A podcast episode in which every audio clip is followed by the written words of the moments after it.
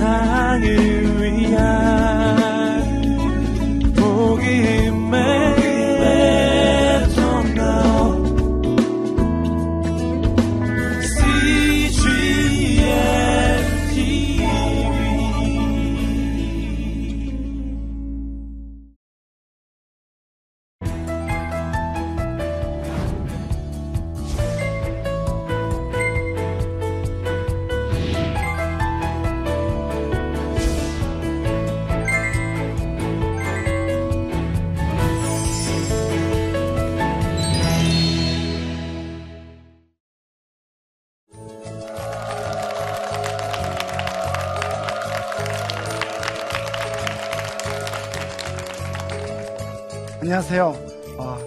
걱정 없는 우리 집 지원센터 김의수 센터장입니다.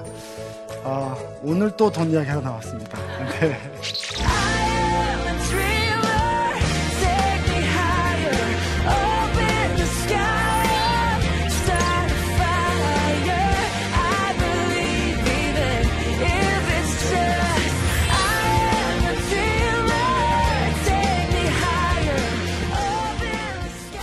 오늘은 어, 지난번에는 우리가 돈을 어떻게 관리하는지 이야기했고요. 이제는 그렇게 저축할 때 통장 쪼개라고 했지 않습니까? 네, 그 쪼갠 것을 어디다가 넣을지 제일 관심 많죠. 네, 오늘 강의를 듣고 나면 집에 가서 내가 어, 가입했던 적금, 보험, 펀드, 네, 이 속썩이는 펀드 어떻게 할지 속 시원하게 해결해 드리도록 하겠습니다. 그래서 제목은 어, 속지 않는 크리찬의 어, 투자입니다. 네. 대박 나는 추천의 투자가 아니고요. 뭐라고요? 속지 않는. 네. 그래서 그 부분에 대해서 여러분과 좀 나누도록 하겠습니다. 어, 우리가 살아가면서, 어, 어, 오른쪽에 있는 것들이 이제 필요 자금들이에요. 그러니까 우리가 왜 저축하고 투자하는가 하면 이 필요 자금들, 내 집을 마련하고 자동차를 사고 아이들 가장 필요한 것들, 그러니까 아이들 교육을 좀 시키고요. 또 우리 노후 자금 쓰고 뭐 이런 것들은 생존의 문제에서 필요한 것들이거든요. 꼭 있어야 되는데 우리 받는 급여가 좀 부족하죠. 그래서 맞벌이를 하기도 하고요. 그래서 그 부족한 걸 메꾸기 위해서 뭘 해야 돼요? 저축도 하고 투자도 하지만 더 중요한 건 아끼는 거예요. 그 지출 관리를 하고 기회 비용을 만들어서 아끼고 그 다음 우리는 투자도 중요한 거고요. 제일 중요한 건 어, 우리 그 돈에 대한 투자 말고도 우리 마음의 투자를 해서 우리가 성령 충만해서 그 돈이 없더라도 하나님이 안 주시더라도 우리가 만족하게 사는 그 삶을 배우는 것들도 중요합니다. 우리가 이제 저축과 투자를 해야 되는 가장 큰 게 뭐냐면 어, 그림 보이세요? 네, 그림의 금액이 얼마입니까? 저 대학 등록금이에요. 학비가 얼마요? 45만 원. 기성예비가 16만 원. 예, 제가 다니던 대학교 1학년 2학기 때 1987년 저의 대학 등록금 사진을 찍은 겁니다. 예, 예, 옛날에 그랬죠. 얼마요? 50만 원이에요. 대학 등록금이. 지금 대학 등록금 얼마입니까? 500만 원이죠. 네. 물론 또 뭐 S대 우리 아이는 장학금 받고 간다. 예, 아무나 그렇게 못합니다. 일반적으로 우리 아이들은 그냥 사립대를 갈 수 있겠죠. 네. 근데 그게 500인 거죠. 우리가 왜 저축과 투자를 해야 되는가 하면 여기서부터 출발을 해요. 네. 등록금이 10배가 오른 거죠. 그게 이제 뭐냐면 화폐 가치가 떨어짐에 따라 구매력이 떨어진다고 하는 거죠. 그래서 우리가 저축과 투자를 해야 되는 이유 중에 가장 큰 게 화폐 가치 하락에 의해서 구매력도 떨어진다는 거죠. 그래서 1억에 대한 구매력을 놔둔 거예요. 표를 보시면 1억이라는 돈이 시간이 가면서 두 가지가 적용돼요. 시간이 적용되고 인플레이션, 물가가 적용되죠. 그래서 1억이라는 돈이 한번 보세요. 1억이라는 돈이 만약에 4%로 적용된다. 그러면 10년 뒤에 얼마예요? 보이세요? 4%일 때는 6,750만 원. 그리고 3%일 때는 7,440만 원. 음. 자, 1억이 10년 뒤라면 얼마의 구매력이 떨어진다고요? 예, 7천만 원대로 떨어지는 거죠. 20년대가 되면요. 예, 4천만 원대로 떨어져요. 그러니까 돈이 있지만 돈이 돈이 아니라는 거죠. 그래서 우리의 투자의 출발은 여기서부터 출발인 거죠. 열심히 저축해도 내 돈이 저축이 뭘 못 따라가요? 물가를 못 따라가기 때문에 우리는 저축과 투자의 개념이 들어와야 된다는 거죠. 근데 여기서 이제 문제가 있어요. 어, 투자해서 제가 투자를 이야기해 볼게요. 어, 정기 적금은 그렇게 공부할 필요가 없어요. 정기 적금은 뭐가 됩니까? 원금 보장이 되죠. 네. 원금 보장이 되기 때문에 굳이 뭐 위험하다 아니다 이런 게 없는 거죠. 단지 여러분들에게 알려드릴 건 어, 대부분 적금도 복리 비과세가 있다는 거예요. 우리가 어, 장기 상품을 자꾸만 보험 상품을 복리 비과세라고 저축보험이나 연금보험을 들긴 하지만 그게 나쁘다는 게 아니고요. 여러분들이 어, 신협이나 새마을금고 같은 곳에 가면 은행에 돈을 만약에 10만 원 적금 넣잖아요. 그러면 어, 15.4%가 이자 소득세거든요. 근데 만 원을 내면 출자금이라 그래요. 조합원이 돼요. 조합원이 되면 1.4%만 세금을 내요. 그게 농특세라고 하는데요. 1.4%를 내고 14%는 비과세예요. 그러면 10만 원을 만약에 적금을 넣어요. 그럼 1년 뒤에 원금이 얼마예요? 120만 원이죠. 120만 원에 대한 이자가 얼마가 붙는가 하면 한 2만 원 정도 붙어요. 2만 2천 원 정도. 그러면 122만 3천 원을 다시 예금으로 돌리는 거예요. 이걸 풍, 예금의 풍차를 돌려라 이거거든요. 그래서 122만 3천 원을 1년간 예금에 넣고 다시 또 1년간 적금을 넣어요. 그럼 이게 전부 뭐예요? 복리 비과세예요. 우리가 너무 장기 상품을 가입을 할 때 주로 보험사나 은행에서 복리 비과세가 면 무조건 막 10년, 20년짜리를 막 드는 거예요. 왜? 복리 비과세에 우리가 마음을 뺏기는 거죠. 하지만 복리 비과세는 은행에 그렇게 1년 적금 넣고 만기된 것또 예금 넣고 또 1년 적금 넣고 만기된 것또 돌리고 이게 전부 뭐예요? 복리 비과세라는 거죠. 그리고 증권사에 가면 펀드라고 있어요. 예, 위험한 펀드. 이 펀드도 전부 복리 비과세예요. 그러니까 꼭 특정 상품만 복리 비과세가 아니니까 조심하시라는 거예요. 자, 그리고 이제 우리가 투자를 해야 되는 이유가 아까 뭘 했어요? 물가 때문이다라는 거죠. 그러면 이제 두 가지 다 실패한 사례를 알려드릴게요. 앞에 나오는 사례는 두 가지 다 실패한 거예요. 첫 번째는 2007년도에 어느 장로님이 저를 찾아왔어요. 제가 이제 투자 자산 관리한 회사니까 2억을 가지고 오셨어요. 제가 여쭤봤어요. 장로님, 속이러 오셨어요. 이 돈이 용도가 뭡니까? 그러니까 장로님은 2년 뒤에 아이들 대학 갈 때, 그 결혼할 때 결혼 자금을 무슨 2억이나 주십니까? 노후 준비는 됐습니까? 그러니까 부부가 공무원인데 600만 원 넘어 나옵니다. 그럼 또 지분 있습니까? 대치동에 지분이 있대요. 뭐 그러면 뭐 본인 돈 준다는 제가 어떻게 합니까? 그래서 이제 근데 중요한 건 시간이 2년이라는 거죠. 2년 뒤에 결혼한다는 거죠. 그래서 제가 돌려보냈어요. 2억은 크기도 하고 연세도 많은데 안전하게 은행에다가 넣으시라고 원금 보장 되게 저축은행이나 은행에 가서 5천만 원씩 넣으면 되거든요. 5천만 원씩 어, 한 금융기관당 5천. 그럼 사모님하고 여기에 각각 5천, 여기에 각각 5천. 그럼 은행이 부도가 나도 5천만 원 해서 2억은 다 받는 거예요. 그래서 돌려보내드렸는데 기분 나쁘셨는가 봐요. 왜냐하면 어, 그분을 소개한 분은 2002년도, 3년도에 저에게 투자를 하신 분이거든요. 투자를 맡기셔서 그때 중국 펀드가 수익이 많이 났어요. 예, 뭐 제가 잘한 게 아니고요. 그때 정말 예, 어, 정말 수익이 많이 났어요. 근데 그걸 그걸 보고 온 거예요. 그래서 돌려보냈는데 이분이 기분 나쁘게 가셨고 모, 모 은행에 어, 같은 펀드를 들어서 2년 뒤에 2억이 1억 3,500이 된 거예요. 엄청난 실수를 하신 거죠. 그 연세에 돈을 어떻게 벌어요? 7천만 원을.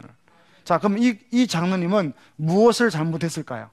그리고 이, 이 잘못을 통해서 우리가 무엇을 배울 수 있을까요? 첫 번째 잘못은 무엇일까요? 네, 2년이라는 짧은 기간. 그러니까 2년밖에 없는 짧은 기간을 투자를 한 거죠. 네, 그리고 그 큰 돈을 너무 위험하게 이야기한 거죠. 그러면 펀드라는 게 잘못된 상품일까요? 그것도 아니에요. 아까 이야기했잖아요. 저축만으로는 안 되는 세상에 살고 있고 이자가 이제 2, 3% 오는 거죠. 예전처럼 이자가 10%면 전 투자 안 해요. 이자가 한 6%만 나와도 투자 안 해요. 근데 지금 이자가 2, 3%인 거예요. 그러니까 어쩔 수 없이 투자를 해야 되는데 투자 자체가 잘못된 건 아니에요. 하지만 이 장로님은 마음이 급했던 거고 욕심이 있었던 거죠. 그러니까 투자할 수 없는 기간에 제가 분명히 안 된다고 말해서 돌려보냈지만 이분은 그 욕심 때문에 아마도 마음속에는 나도 2억이 3억이 됐으면 좋겠다. 나도 2억이 내 후배처럼 예, 저에게 몇 년 전에 가입한 그분처럼 2억이 4억이 됐으면 좋겠다. 그런 어, 잘못된 마음이죠. 이게 어, 않은 백성들이 해서는 안 되는 투기의 마음이에요. 그러니까 투자는 괜찮지만 투기가 되어서는 안 돼요. 그럼 투자와 투기는 어떻게 구분하느냐? 첫 번째 어, 마음에서 출발하고요. 두 번째 과도한 수익률을 기대하는 건 투기예요. 그러면 투자라고 했을 때 이렇게 생각하면 돼요. 어, 기본적으로 제가 여러분들이 앞으로 투자를 했을 때 공부하고 가질 수 있는 기본적인 투자의 수익률은 제가 볼 때 6%예요. 은행 금리가 3%면 투자 수익률은 몇 프로가 적절하다고요? 한 6%. 좀 수익이 좋을 때는 한 8%. 근데 막 10%, 20%, 30% 그렇게 넘어가면 그건 정말 모 아니면 도예요. 예, 그런 투기는 하면 안 돼요. 이해가 되셨죠? 그러면 투자하지 않는 분은 안전할까요? 투자하지 않는 분. 제가 또 이야기해 드릴게요. 어, 신촌에 가면 어느 성결교회가 있는데 거기 권사님이 계세요. 2008년도에 보험 증권을 가지고 오셨어요. 사기 당했다고 가지고 오셨어요. 내용이 뭐냐면 어, 연필로 적혀 있었어요. 요 교육보험 1,500만 원이 나오면 자녀들 두 명 대학 등록금을 다 보낼 수 있다. 자녀들이 4살 때 든 거예요. 이 자녀들이 4살 때는 1992년도예요. 아까 제가 보여드렸죠. 1987년도에 대학 등록금이 얼마라고요? 기성회비 빼고 45만 원, 50만 원 했다고요. 그러면 6, 7년이 흘러서 92년도에는 얼마였는가 하면 120만 원이었어요. 또 올랐어요. 불과 6년 만에요. 또 두 배가, 두 배, 두 배 반이 된 거예요. 어쨌든 110만 원, 120만 원이었어요. 자, 큰 딸이 4살, 둘째가 그때 3살이었어요. 그리고 이 권사님은 그 당시에 큰 돈을 넣었어요. 왜? 뭘 믿었어요? 1,500이 나오기만 하면 이 두 아이의 대학 등록금이 끝난다 그러니까 열심히 넣었어요. 그리고 세월이 흘러 2008년도에 이 대학 등록금 교육보험으로 1,500이 나왔어요. 그리고 그 권사님의 큰 딸은 2008년도에 어, 이화여대를 갔고요. 어, 2009년도에 아들은 단국대학교 천안 캠퍼스를 갔어요. 자, 이 1,500만 원 가지고 지금까지 예, 지금 이제 큰 딸은 이제 졸업을 했거든요, 작년에. 지금까지 대학을 다녔을까요? 못 다니죠. 몇 년 버텼을까요?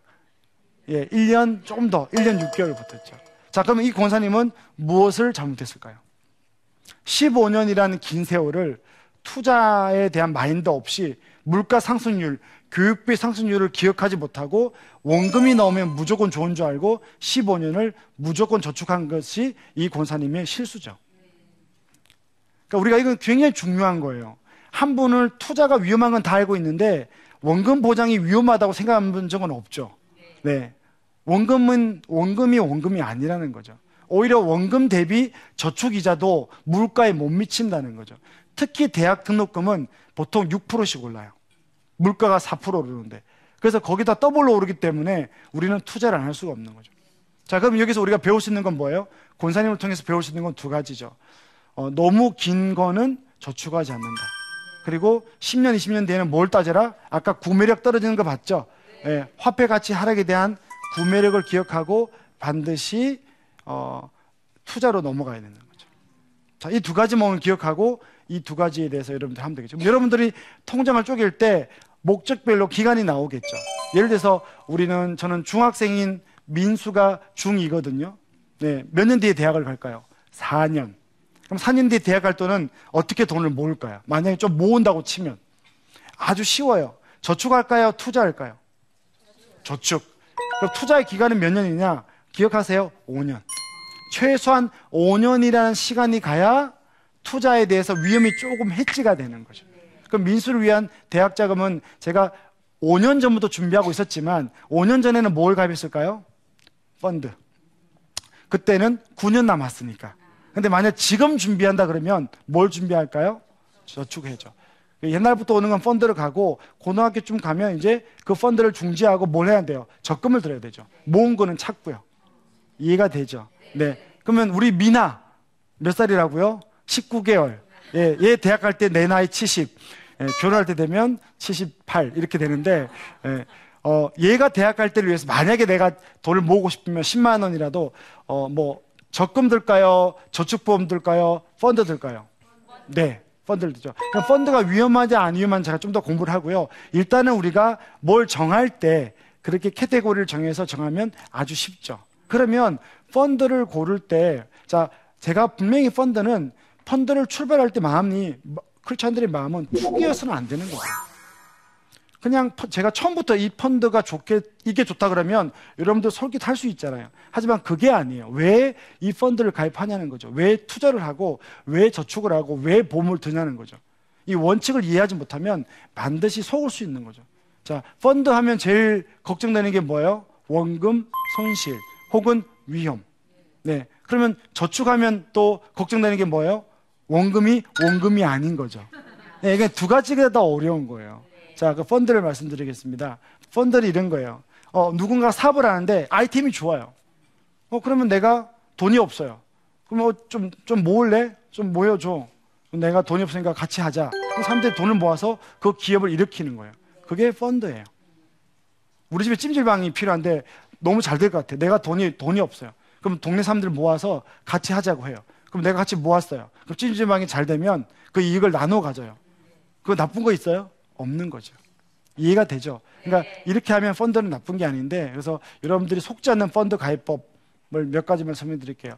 첫 번째는 음, 펀드 닥터라는 데 들어가세요. 어디에 들어간다고요? 네, 의사 생각하세요. 펀드 의사. 펀드 닥터에 들어가서 어, 앞에 보시면 왼쪽에 태극 마크 보이죠? 네, 돌침대 기억나요? 별, 돌침대는 별이 몇 개예요? 다섯 개. 예. 얘도 별이 몇 개요? 다섯 개죠. 그러니까 우리가 어, 펀드를 하나 가입을 하고요. 그러니까 이 펀드가 계속 좋으라는 법은 없어요. 어쨌든 별이 다섯 개 펀드를 골랐어요. 네, 근데 6개월마다 혹은 3개월마다 들어가서 어디에 들어간다고요? 펀드 닥터에 들어가서 별이 다섯 개가 세 개까지 떨어지는지 안 떨어지는지를 보라는 거죠. 네.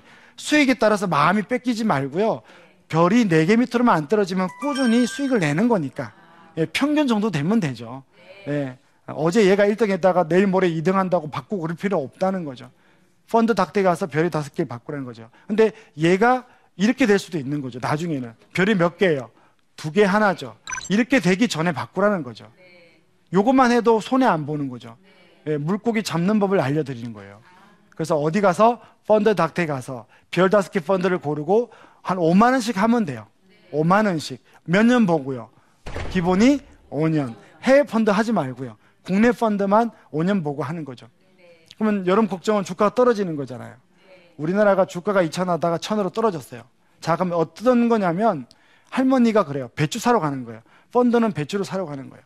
배추 사러 가서 할머니한테 배추 사러 왔어요. 그럼 할머니가 어떡하지? 지난달은 배추가 만 원이었는데 지금은 한 푸기에 5천 원 한다. 그럼 사러 간 저는 좋아요, 나빠요? 배추가 만 원 하다가 사러 갔는데 배추가 5천 원으로 떨어졌어요. 좋죠. 똑같은 10만 원 가지고 장 지난달은 10개가 들어왔는데 지금은 10만 원 가지고 배추가 20포기가 들어오잖아요. 떨어지는 건 나쁘지 않는 거예요. 왜? 싸게 살 기회를 만드는 거죠. 하지만 내가 있는 집에 있는 모든 배추를 팔 때 떨어져 있으면 문제죠. 그래서 시간이 필요한 거예요. 그래서 5년, 6년, 7년 언젠간 배추가 또 오르거든요. IMF 때도 배추가 떨어졌다 올랐고요. 진짜 배추는 배추가 아닙니다. 펀드 예, 어, 예, 지수라고 이야기하는데 기준가입니다. 네. 금융위기 때도 주가가 2천 하다가 천으로 떨어지고 또, 또 올랐죠. 기다리면 올라요. 그래서 주식은 하지 마세요. 주식은 망할 수 있죠. 한 종목이. 하지만 펀드는 주식이 100개 있거든요. 자, 기억하세요. 투자를 꼭 해야 되는데 몇 년? 5년 이상. 어디 들어와서 본다? 펀드 닥터. 별이 몇 개짜리 찾는다? 다섯 개. 언제 바꾼다? 세계 밑으로 떨어지면. 얼마씩? 5만 원씩. 됐죠? 네. 이렇게 안 하니까 실패하는 거예요. 제가 11년간 이 일하면서 정말이에요. 시간을 주신 분이 마이너스 된 적이 없어요. 네. 금융위기가 있고 해도 문제가 없어요. 자, 그 다음에, 어, 거치형 투자는 목돈 투자하는 건 하지 마세요. 안전하게. 그건 예금. 네. 매달 들어가는 것만. 자, 그 다음 보험. 보험은 뭐라고 적혀 있어요? 한번 읽어보세요. 시작. 네. 보험은 보험사에 제발 좀 돈 뺏기지 마세요. 어, 제가 아는 분이 70만 원 보험료를 냈어요. 오늘 강의 듣고요. 이게 어, 집에 가셔서 보험 증권 다 꺼내세요. 어, 70만 원 보험 내는데 CI 보험이라고 해서 living care 보험이 있어요. 그게 나쁜 건 아닌데 문제가 있을 수 있어요. 그래서 그 보험에 30만 원. 그럼 종신보험 두 개에 20만 원, 20만 원 들어서 40만 원 들었어요. 근데 쓰러지고 중풍이 왔는데 한 1억 얼마 받아야 되는데 거짓말이 아니고 10만 원도 못 받았어요. 소송을 했는데 졌어요. 그래서 그거 그 보험을 분석해 보니까 living care 보험이라고 해서 그 보험은 중대할 때 주는 거예요. 중대할 때. 네. 근데 그분은 어, 중풍으로 어, 오른팔 숟가락은 드시고 목발 짚고 겨우 걷거든요. 옷도 못 입고 화장실 못 가요. 근데 중대하지 않다고 판가름 난 거죠. 약관을 보니까 평생 타인의 수발을 받을 펴, 그 수시간호 2등급. 예, 그거는 거의 식물인간이더라고요. 그래서 못 받았어요. 그리고 종신보험 40만 원은 어, 그분은 뇌졸중, 뇌경색으로 중풍이 왔거든요. 근데 2004년도 이후에 대부분 생명보험사들이 뇌출혈밖에 안 돼요. 집에 가서 보세요. 2대 성인병에 뇌경색이나 뇌졸중이 들어가야 돼요. 글자가. 근데 뇌출혈만 들어 있어요. 그럼 중풍 보장이 80%가 안 돼요. 예, 75%가 뇌경색으로 와요. 이해가 되시죠? 그러니까 집에 가서 먼저 검사해야 돼요. living care 보험은 무조건 깨는 건 아니지만 그만큼 중대할 때 나오기 때문에 조심해야 되는 거고 종신보험이나 건강보험에 뇌경색이 있는지를 확인하라는 거죠. 그럼 어떤 보험이 제일 좋으냐? 어, 이 보험이에요. 그러니까 어느 보험이든 손해 지금은 손해보험사의 보험이 일단은 제일 좋아요. 왜냐하면 유일하게 뇌졸중이 손해보험사밖에 안 돼요. 저는 특정 보험을 이야기하러 온 게 아니에요. 그러면 보험이 만약에 내가 손해보험이 없거나 뇌경색이 없다 그러면 어, 손해보험사를 찾아가세요. 손해보험사 많잖아요. 거기다가 실비를 가입하는데 30대 중반, 40대 기준으로 실비가 13,000원 정도 해요. 그러면 그 다음에 뭘 찾는가 하면 암보험, 암을 찾는 거죠. 뭐 많다고 좋은 게 아니에요. 각막 이식 수술, 조혈 모세 이런 거 없어도 돼요. 그거 보험료 10원밖에 안 돼요. 10원, 20원짜리 보험이에요. 그만큼 걸릴 확률이 없는 거죠. 그래서 보험 증권을 딱 볼 때 항상 내 눈은 실비가 있느냐, 만 원짜리 실비가 있느냐, 두 번째 암 진단비가 있느냐, 그리고 암은 갱신되면 안 돼요. 요즘 광고 많이 하죠. 예, 갱신되면 보험료 올라가요. 그리고 두 번째 성인병에서 뭘 찾는다고요? 뇌졸중이 되느냐, 아니면 뇌출혈만 되느냐. 요것만 있으면 보험은 끝나요. 실비, 암, 성인병, 그 다음에 상해. 그러니까 네 가지만 있으면 되는 거죠. 그리고 사망 보장이 필요하면 종신보험으로 하지 않고 기간이 정해진 정기보험으로 하는 거예요. 예, 왜냐하면 우리 부모님들 돌아가셔서 저에게 위험하지는 않거든요. 사실은 나이 들어서 살아있는 게 문제지 사망이 자녀를 결혼하고 보내면 죽는 건 위험이 아니에요. 살아서 아프거나 노후 준비 안 되기 위험하죠. 이해가 되시죠? 그렇게 하면 될 것 같고요. 그 다음에 이제 연금은 어, 보험적 연금은 자 아까 우리 공부했죠. 10년 뒤에 내가 노후 자금이에요. 그러면 저축할까요? 투자할까요? 네, 쉽죠. 그러면 연금보험 들까요? 투자가 되는 변액연금 들까요? 변액연금 들어야죠. 그러니까 이렇게 상품을 공부하는 게 아니고요. 구조를 공부해야 돼요. 여러분들이 재밌는 게 우리는 분명히 여러분들이 자신있게 투자라고 그랬거든요. 그러면서 뭘 기억하는가 하면 그 권사님 생각했을 거예요. 15년 뒤에 돈도 안 되는 그 돈 1,500만 원. 그렇게 기억했는데 제가 연금을 가입할 때는 딱 물어보면 딱 대답 못 하는 거죠. 왜? 우리는 이미 연금을 생각할 때 무조건 우리 뇌에는 저축보험, 연금보험만 기억하고 그게 최고인 줄 알고 있는 거죠. 아니에요. 그걸 가입하신 분이 그 권사님이라니까요. 그러니까 연금보험이 나쁘다는 게 아니고요. 여러분 중에 55세 넘어간다. 그러면 그냥 연금보험 들어야죠. 근데 연금보험보다는 국민연금이 좋아요. 50대 분들은요. 노후의 개인연금, 보험사보다는 그래도 국민연금이 나아요. 8만 9천 원 내놓으면 16만 원 받는데 16만 원 받기 위해서 보험사에 그 나이에 25만 원 내야 돼요. 그럼 국민연금이 많이 줘요? 개인연금 많이 줘요? 국민연금 많이 주는 거죠. 하지만 20, 30대가 문제죠. 어쨌든 우리가 연금을 가입할 때는 저축하는 연금보험보다 그건 50대만 그렇게 하고요. 가능하면 투자가 되는 연금, 변액연금이나 변액 universal 드는 게 더 좋아요. 저축과 투자에 올려서 그래요. 오늘 뭘 공부했어요? 저축과 투자에서 공부했죠. 자, 먼저 기억해 보세요. 저축을 하면 뭐가 문제가 있다고 그랬어요? 물가에 대해서. 그러니까 단기는 저축하는 거죠. 목돈을 모으는 거. 몇 년이라고요? 1년, 2년, 3년, 4년. 하지만 4년, 5년, 10년 넘어갈 때는 물가가 있기 때문에 투자로 넘어가야 된다고 그랬죠. 그래서 반드시 저축과 투자를 병행해야 된다. 그러면 투자를 할 때 우리 마음은 투기예요, 투자예요. 네, 올바른 투자. 네, 기대 수익률은 예금 이자의 두 배 정도. 그리고 투기의 마음이 아니고 오래 기다리면 여러분들에게 물가 정도 따라서 내 자산이 증가될 거예요. 네. 그리고 하나님이 기뻐하시는 가정은 이 투기나 저축을 다 뛰어넘어서 어, 이, 그렇게 적었어요. 돈이 없으세요? 어, 두려워하지 마세요. 하나님이 여러분들을 책임지실 것입니다. 예, 돈이 많으세요? 교만하지 마세요. 돈의 주인은 누구세요? 하나님이신 거죠. 그래서 제 생각에는 이렇게 잘 아끼고 저축하고 투자하면 주님이 여러분들에게 주신 돈으로 우리는 충분히 행복하게 살 수 있습니다. 네, 그런 여러분들이 되기를 간구합니다. 고맙습니다.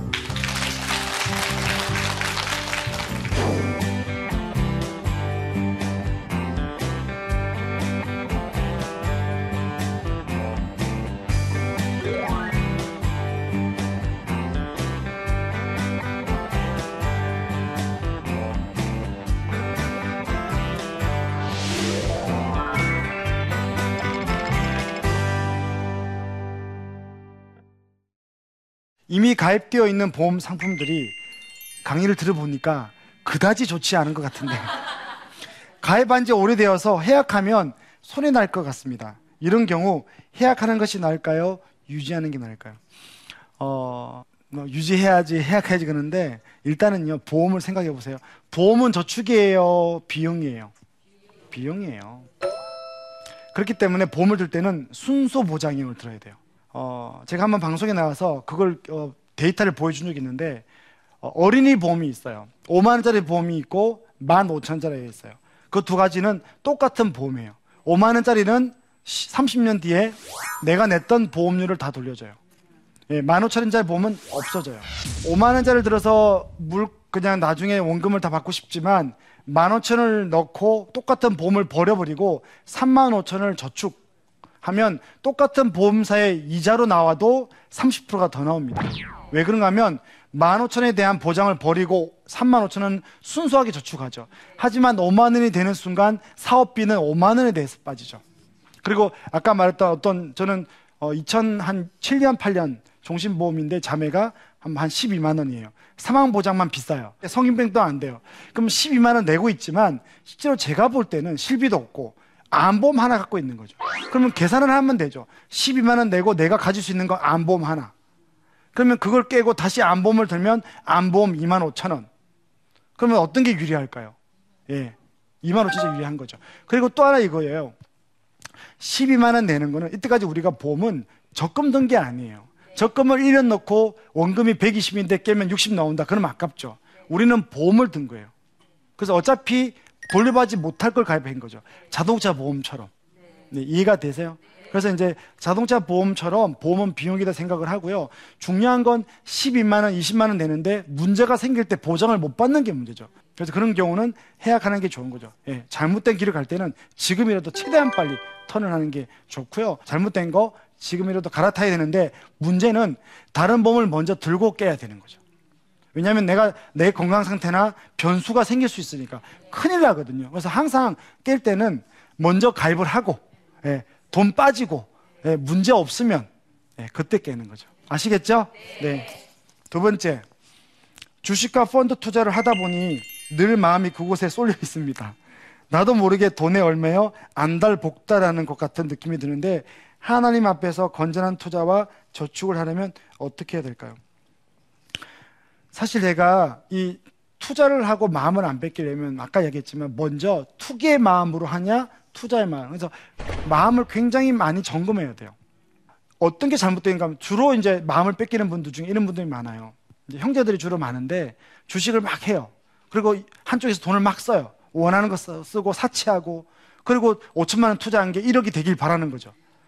그런데 그분에게 하나님이 1억을 주면 망하는 지름길이에요 그러니까 중요한 건 돈을 벌어서 가치 있게 쓸 수 있어야만 이 돈이 수익이 나도 가치로운 거죠. 주로 우리가 투자를 하는 건 두 가지밖에 없어요. 한 10년 뒤에 내 집 마련, 뭐 10년 뒤에 대학 등록금, 20년 뒤에 우리 노후 자금, 이 정도 투자 아니겠어요? 그러니까 이런 것들에 대해서 물가에 대해서 지켜지긴 그런 마음으로. 예, 하나님 너무 애들 대학 등록금 비싼데 나한테 급여 200만 원밖에 안 줬으니까 그래도 물가보다 높게 해주세요. 이런 마음은 괜찮죠. 예, 대박 나서 내가 여행 가고 그런 건 안 됩니다. 그래서 가능하면 그래서 펀드보다 주식이 더 위험한 거예요. 네, 날마다 쳐다보거든요. 그래서 주식을 해서 여러분들이 전문가를 이길 수가 없어요. 그래서 5만 원, 10만 원 전문가에게 맡기는 펀드를 가입해서 시간을 기다리고 어, 여러분들이 찾기만 하면 될 것 같아요. 그래서 얼매이지 않는 저축과 투자는 먼저 내 삶이 돈으로부터 자유롭고 어, 내 삶이 건전해야 된다.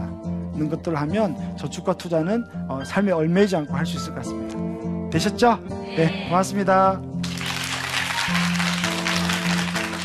인간관계에서 매우 중요한 역할을 하는 것이 있는데요. 그것은 마음으로 바라보기라고 제가 이름을 붙여봤습니다. 그 사람을 도무지 이해할 수 없어 우리는 이렇게 말할 때가 있습니다. 하지만 우리가 알지 못하는 그 사람의 슬픔이 있을지 모른다는 것이죠. 눈으로 바라볼 것인지 마음으로 바라볼 것인지 마음으로 바라본다는 것은 무엇일까요? 예수님의 마음으로 바라본다는 것 그것이 마음으로 바라본다는 것의 가장 정확한 답이 될 것 같습니다.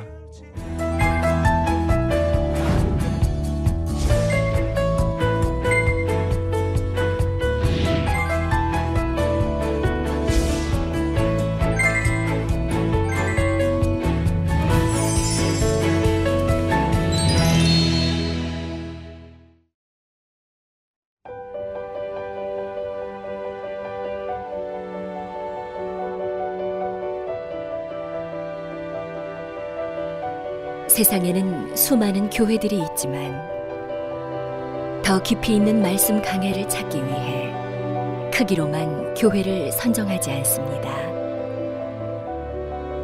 보다 좋은 영적 콘텐츠를 더 많이 나누기 위해 방송비를 받지 않습니다. 1년 365일 복음만 전하고 싶어서 우리는 광고를 하지 않습니다. 온누리의 복음을 땅끝까지 CGN TV와 함께 땅끝 선교사가 되주세요.